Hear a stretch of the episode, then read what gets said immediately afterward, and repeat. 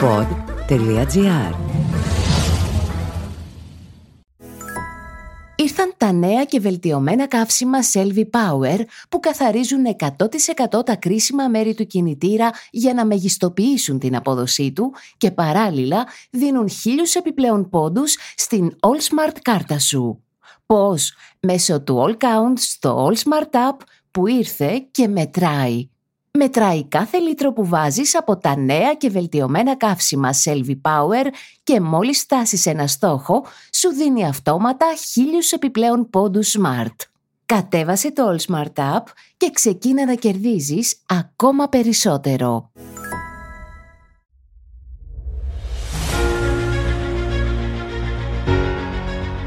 Στο δρόμο προς τις εκλογές ξεπηδούν συνεχώς ερωτήματα που καλό είναι να τα απαντούν οι επαΐοντες και όχι οι εκπρόσωποι των κομμάτων. Είναι το podcast «Απορίες ενός ζαλισμένου ψηφοφόρου» για τις εκλογές του 2023. Αυτή τη φορά καλεσμένος να απαντήσει στις απορίες ο καθηγητής συνταγματικού δικαίου Ευάγγελος Βενιζέλος. Γεια σας κύριε Βενιζέλο. Γεια σας. Μετά τα όσα αποκαλύπτονται για τους Έλληνες ευρωβουλευτές, μήπως είναι επιβεβλημένο να επανεξετάσουμε τον τρόπο ανάδειξής τους. Να αρχίσουμε λίγο με την ιστορία. Γιατί το 2014 αλλάξατε τον τρόπο εκλογής και από λίστα πήγαμε στη Σταυροδοσία; Το 2014 αυτό έγινε για δύο λόγους. Ο πρώτος ήταν συγκυριακός, πολιτικός. Ναι. Έπρεπε να κινητοποιηθούν όσο γίνεται μεγαλύτερες δυνάμεις για να υποστηριχθεί τότε το Πασόκ με την Ελιά, ναι. αλλά και η Νέα Δημοκρατία, τα δύο κόμματα τα οποία μετήχαν στην κυβέρνηση. Είχαμε κρίνει ότι θα διευκόλυνε η ένταξη στο ψηφοδέλτιο πολλών σημαντικών προσώπων που θα έδιναν μάχη για το Σταυρό δίνοντας μάχη για το ψηφοδέλτιο. Γιατί έπρεπε το άθεσμα των δυνάμεων που συγκροτούσαν την κυβέρνηση να έχει ένα αξιοπρεπές αποτέλεσμα που δεν δημιουργεί κρίση νομιμοποίηση. Που δεν αναγκάζει την κυβέρνηση η οποία τότε έδινε μια πάρα πολύ σκληρή μάχη για την έξοδο από το μνημόνιο, για την ολοκλήρωση του δευτέρου μνημονίου, να υποχωρήσει πολιτικά μπροστά ναι. στον ανερχόμενο τότε ΣΥΡΙΖΑ. Άρα για το Πασόκ ήταν ζωτικό να κινητοποιήσει πολλούς ανθρώπους ναι. και όχι να βάλει έναν διορισμένο ευρωβουλευτή στην πραγματικότητα όσο σημαντικός και αν ήταν αυτός με τους υπόλοιπους υποψηφίους να μην κινητοποιούνται. Υπενήσεστε δηλαδή ότι στο κυνήγι του Σταυρού βοηθιέται η συμμετοχή. Δηλαδή ότι αν έχεις κάποιους που προσπαθούν να βγουν και δεν είναι δεδομένο ότι θα βγουν θα έχουμε μεγαλύτερη συμμετοχή. Αυτό λέτε όχι απλώς συμμετοχή, αλλά θα έλεγα και καλύτερη επίδοση. Γιατί έχεις πάρα πολλούς ανθρώπους να εξηγούν το πρόγραμμα, ναι. να έρχονται σε επαφή με τις τοπικές κοινωνίες, να επισκέπτονται τη χώρα, να δίνουν έναν αγώνα ο οποίος δεν είναι απλά και μόνο κομματικός ή υπηρεσιακός εντός εισαγωγικών, αλλά ένας αγώνας ο οποίος έχει και ένα προσωπικό στοιχείο, γιατί το άθροισμα ή αν θέλετε η σύνθεση ναι. των προσωπικότητων των ε, πολιτών που είναι υποψήφοι, άνδρες και γυναίκες, έχει πάρα πολύ μεγάλη σημασία. Και νομίζω ότι αυτό το καταφέραμε σε έναν πολύ μεγάλο βαθμό, διότι η πρακτική του διορισμού στην πραγματικότητα των ευρωβουλευτών με επιλογή του Προέδρου του κάθε κόμματος και ιδίως των Προέδρων των μεγάλων κομμάτων δεν νομίζω ότι είχε δώσει μια αίσθηση πραγματικής συμμετοχής στις ευρωεκλογές και καταστήσει τις ευρωεκλογές δευτερεύουσα, ας το πούμε έτσι, εκλογική διαδικασία. Λιγότερο ναι. σημαντική φυσικά και από τις δημοτικές και περιφερειακές εκλογές στις οποίες εκλέγονται οι τοπικοί άρχοντες οι οποίοι έχουν πάρα πολύ σημαντικές αρμοδιότητες. Τώρα, πέρα από το συγκυριακό, ναι. υπήρχε και μια θεωρία, ένα ζήτημα δημοκρατίας. Δημοκρατικής αρχής, ας πούμε, λέτε. Διότι η αλήθεια είναι ναι. ότι όταν έχεις μια χώρα όπως η Ελλάδα, αλλά αυτό συμβαίνει στις περισσότερες δυτικές χώρες, με τόσο μικρή αντιπροσωπευτικότητα των κομμάτων σε σχέση με την κοινωνία, ναι. το να αποκλείεις το δικαίωμα επιλογής τις εκλογικές διαδικασίες και να υποτάσσεσαι στις λίστες, δηλαδή στην επιλογή των κομμάτων χωρίς να τηρείται μια εσωκομματική δημοκρατική διαδικασία διαφανής η οποία να εγγυάται πράγματι την αντιπροσωπευτικότητα του ψηφοδελτίου είναι μια υποχώρηση. Ναι. Δηλαδή αναθέτεις τα κόμματα και μάλιστα όχι στα κόμματα τα οποία είναι δημοκρατικά οργανωμένα και έχουν πραγματικές συλλογικές διαδικασίες αλλά στα αρχηγικά κόμματα να λαμβάνουν αποφάσεις οι οποίες αποστερούν πλήρως την ουσιαστική επίδραση της βούλησης του πολίτη στην σύνθεση της ελληνικής αντιπροσωπείας για παράδειγμα στην Βουλή ή στο Ευρωπαϊκό Κοινοβούλιο. Θα με υπάρχει και μια αντίφαση όπως ξέρετε. Παρακαλώ. Δηλαδή όταν θεωρούμε αυτονόητο ότι θα έχουμε σταυρό προτίμησης στις βουλευτικές εκλογές όταν είναι εξαίρεση και μάλιστα μια εξαίρεση που δύσκολα γίνεται ας το πούμε κατανοητή η λίστα όταν έχουμε σύντομη διεξαγωγή δεύτερων εκλογών και άρα ισχύουν οι κατατάξεις της πρώτης εκλογής ναι. όπως τώρα αν πάμε σε δύο εκλογές αλλά δεν υπάρχει καμιά νομική υποχρέωση του αρχηγού του κόμματος να αποδεχθεί την κατάταξη της προηγούμενης εκλογής Μπορεί να την ανατρέψει. Θεωρητικά, θεωρητικά, μπορεί να την ανατρέψει. Βέβαια, μπορεί θεωρητικά να την ανατρέψει. Θα δούμε τι θα πει το εκλογοδικείο αν συμβεί κάτι τέτοιο. Αλλά κατά ποια λογική θεωρούμε αυτονόητο ότι θα υπάρχει σταυρός προτίμησης για τις εκλογές των Ελλήνων βουλευτών; Ναι. και τίνουμε να θεωρήσουμε ως αυτονόητο ότι πρέπει να υπάρχει λίστα για τους ευρωβουλευτές γιατί πρέπει να δίνουμε καλή εντύπωση στο εξωτερικό όταν η χώρα μετέχει σε δραστηριότητες οι οποίες είναι διεθνείς και να κινδυνεύουμε να εκτεθούμε αλλά είμαστε αδιάφοροι για τη δημοκρατία μας, για το κορυφαίο όργανο που είναι η Βουλή και από τη Βουλή ε, εκπηγάζει η κυβέρνηση. Να εκφράσω έναν αντίλογο. Παρακαλώ. Στις εθνικές εκλογές έχουμε ε, περιφέρειες που ο καθένας μπορεί να γνωρίζει τους υποψηφίους. Εγώ στα Χανιά ξέρω ποιοι θα είναι υποψήφοι. Ναι, υπάρχουν βέβαια και μεγάλες περιφέρειες όπως είναι οι, αθ... οι περιφέρειες της Τις πάσαμε και αυτές τώρα, τις κάναμε λίγο μικρότερες. Ναι, Αλλά πάντως θα δεχτείτε ότι σε κάθε περίπτωση, όταν όλη η χώρα είναι μια περιφέρεια, άρα ε, μιλώ για τις ευρωεκλογές. Ναι, αλλά είναι μια χώρα μεσαία.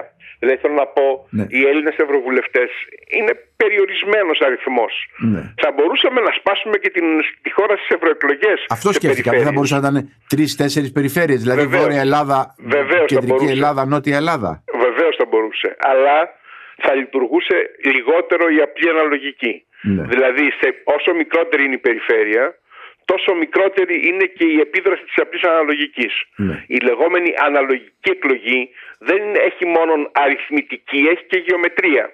Όταν έχεις μικρές περιφέρειες εξορισμού δεν περισσεύουν έδρες για τα μικρότερα κόμματα.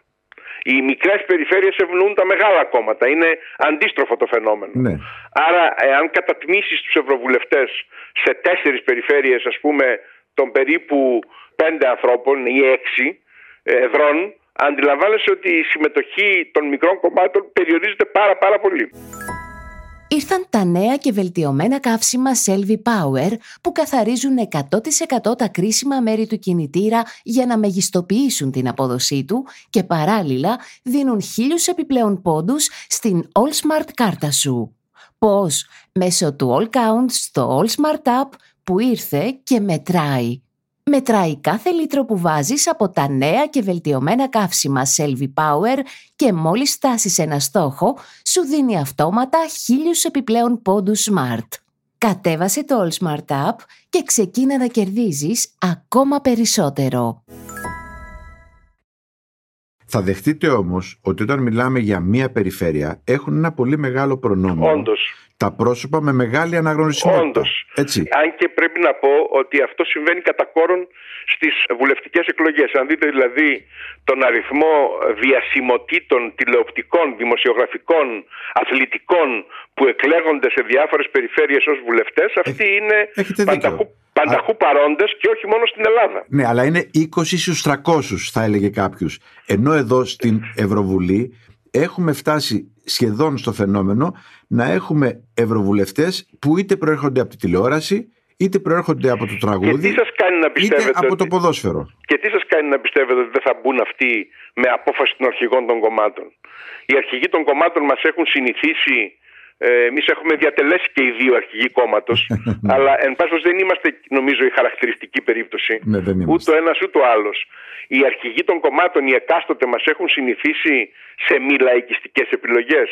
Ναι. Βεβαίως, εγώ θυμάμαι την περίοδο που ο Ανδρέας Παπανδρέου ή ο Κώστας Σιμίτης επέλεγαν προσωπικότητες όπως ο Δημήτρης Τσάτσος ας πούμε ναι, ή, ή, ο Γιώργος Κατηφόρης ή ο Γιάννης Κουκιάδης αλλά μήπως και στην Ευρωβουλή με το σύστημα του Σταυρού δεν έχουν μπει άνθρωποι οι οποίοι είχαν ας πούμε μια δημοσιότητα που την είχαν αποθηκεύσει από άλλες δραστηριότητες. Άρα θα επιμείνετε ότι η λίστα δεν θα θεραπεύσει ένα πρόβλημα της δημοκρατίας Μα που, υπάρχει είναι, καμιά είναι- που διαδικασία. είναι να Αν μου ψηφίζουμε λέγατε- τους πιο γνωστούς. Αν μου λέγατε ότι υπάρχουν κόμματα τα οποία έχουν θεσμοποιημένες δημοκρατικές διαδικασίες εσωτερικές που έχουν διαδικασίες αξιολόγησης τελεχών και επιλογής τελεχών που δίνουν στον πολίτη το δικαίωμα να μετάσχει και να επηρεάσει θα σας έλεγα ωραία ας πάμε σε ένα τέτοιο σύστημα πάμε όμως και για τις εθνικές εκλογές Ναι. στο ίδιο σύστημα. Ο κύριος Κοτζιάς, ε, θα το γνωρίζετε, έκανε μια πρόταση, εγώ τη διάβασα στην εφημερίδα των συντακτών προχθές το Σάββατο,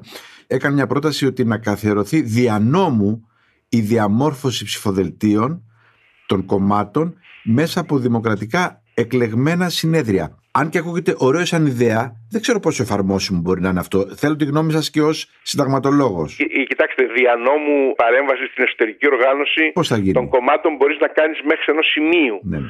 Διότι υπάρχουν ιδεολογικού χαρακτήρα επιλογές που αφορούν και την οργάνωση.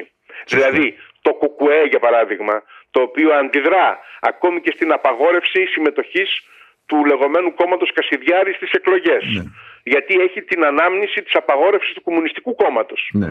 έχει μία αντίληψη περί δημοκρατικού συγκεντρωτισμού. Ναι. Σου λέει δεν μπορείς να παρέμβεις και να μου αλλάξεις την αντίληψη αυτή, διότι αυτό είναι στοιχείο της ταυτότητάς μου.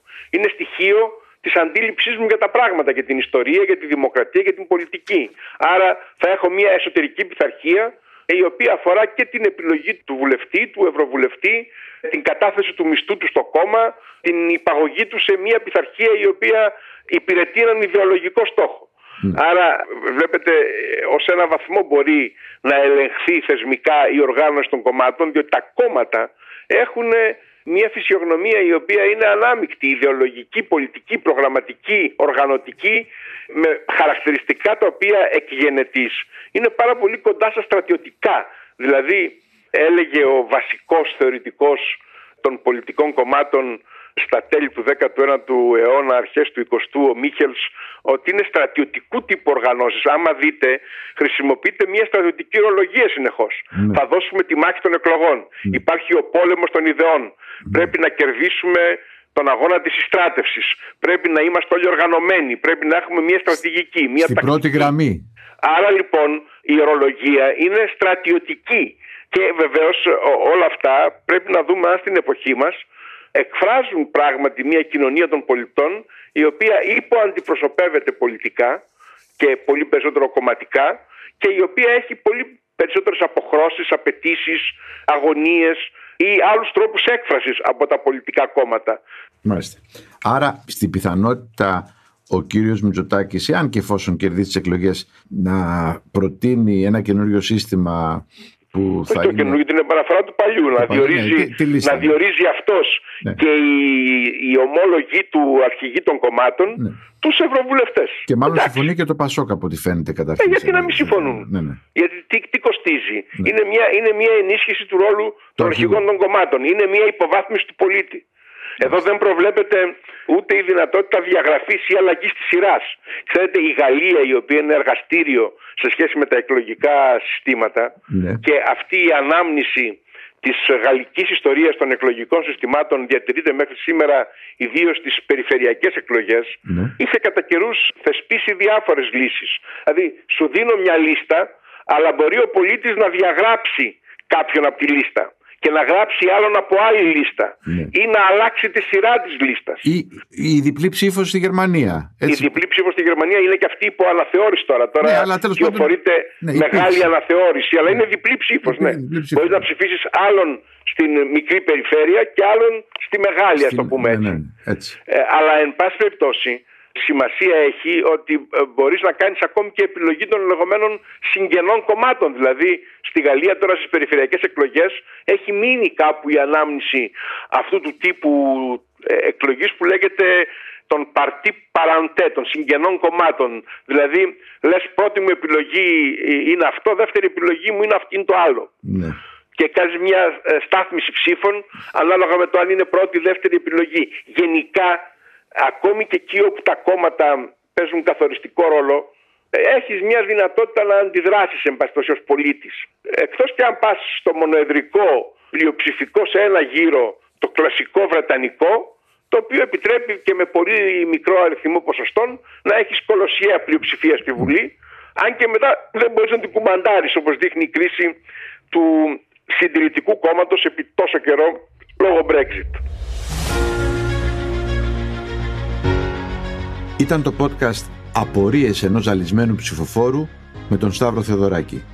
Αυτή τη φορά απαντήσεις έδωσε ο Ευάγγελος Βενιζέλος. Επιμέλεια Γιώργος Παπαϊωάννου, στους ήχους ο Γιώργος Βαβανός.